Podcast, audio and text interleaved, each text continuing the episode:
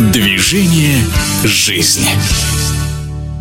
Тема экзотических лыжных марафонов настолько увлекательная, что об этом можно говорить часами. Главный редактор журнала «Лыжный спорт» Иван Исаев участвовал в таких и знает о них почти все. В этот раз речь зашла о невероятном лыжном марафоне на Аляске.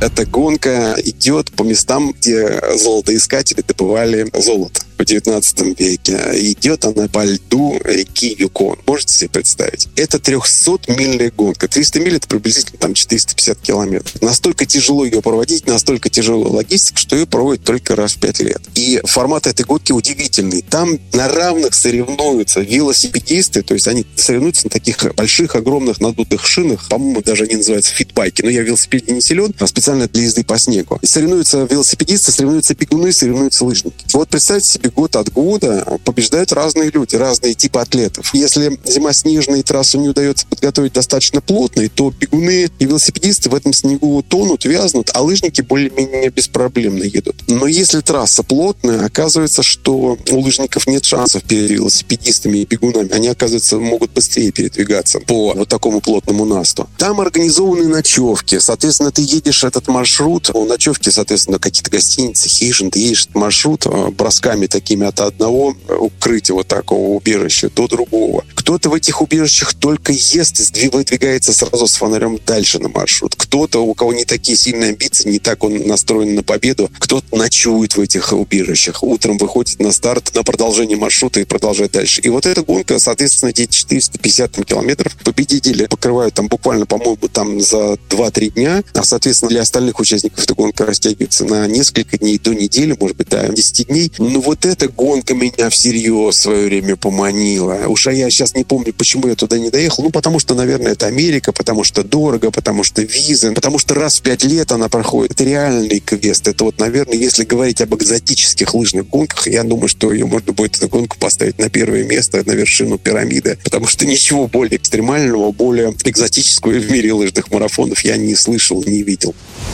С главным редактором журнала «Лыжный спорт» Иваном Исаевым, будем надеяться, продолжим тему лыжных марафонов. А их по всему миру великое множество.